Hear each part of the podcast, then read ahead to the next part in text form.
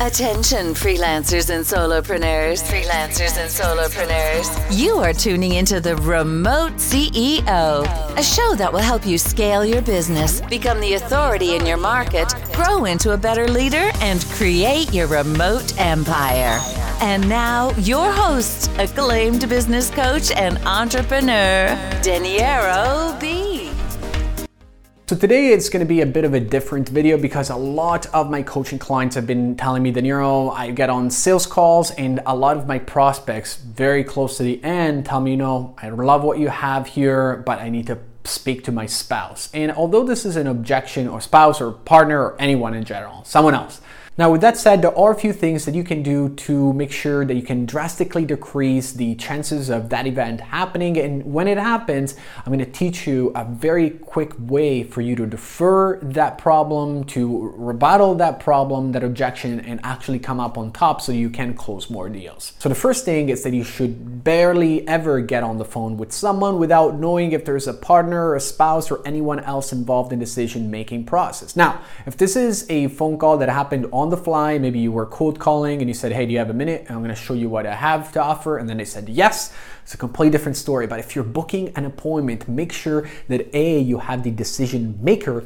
on the phone, and B, the decision maker is not only one of two, three, or four people. And the reason why is because if you don't ask, they won't tell you but they will tell you at the end when they may not like the price or they want to think about it and they throw that stick in the wheels of your bike so that you can fall forward and smash your face on the ground. So before that happens, when you're on the phone booking the call, say Mr. Prospect, Mrs. Prospect, is there anyone else that you need to get on the phone or over the computer so that we can discuss this together? Because there are quite a few complicated things that I want to mention, and I know that I would be the best person to tell and sell the product or to at least show the product to, to everyone. You finally get on the sales call, maybe you waited a day or two days, I would always ask. So I was sure that it's just you and there's no one else involved. Sure, it's only me. Now, if they say now things have changed, what I like to do is to see if we can get the other person on the phone or maybe reschedule the call because like I said earlier, it's always important to finish the entire presentation when everyone is present. Now,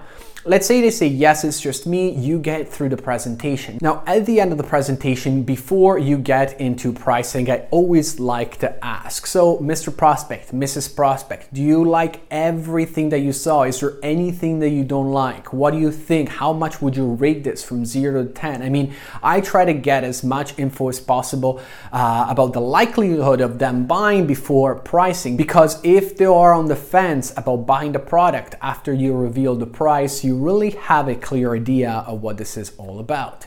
Now, let's say you get through pricing and the prospect tells you, Danilo, I want to think about it. Actually, it's not me. I got to speak to my spouse or someone else. First off, they shouldn't be saying that at this point because we made sure more than once that they were the only decision makers. But let's say they bring this up. Instead of telling them, okay, Mr. Prospect, Mrs. Prospect, sure, go, I would say something like, okay, well, what about if your spouse says no? And then at that point, there will be two different situations. The first situation is my spouse will never say no because she supports me or he supports me.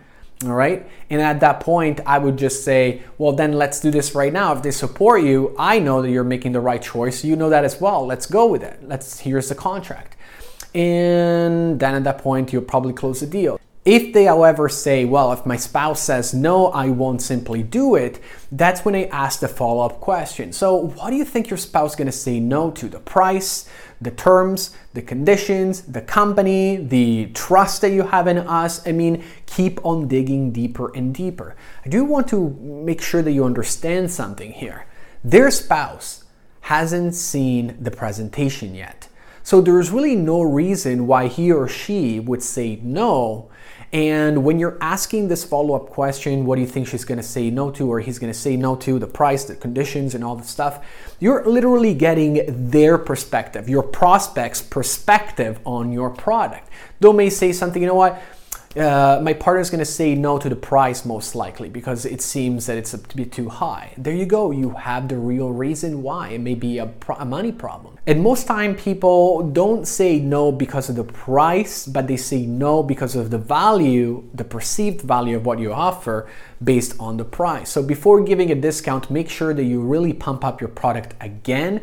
And also if you can do anything by pulling any levers to lower the price a bit or maybe defer uh, the first payment, try and still get them to close. And make sure that you understand that most objections are not actual objections unless they keep on repeating it over and over again. So I hope you enjoyed the short video. Listen, prospects will be prospects. They will throw this, I gotta talk to my spouse in the future. It's never gonna end, but at least now you have an arsenal of closes that you can use to overcome these objections. And I know that you're gonna close more deals. So I hope you enjoyed this short video and I'll talk to you in the next one.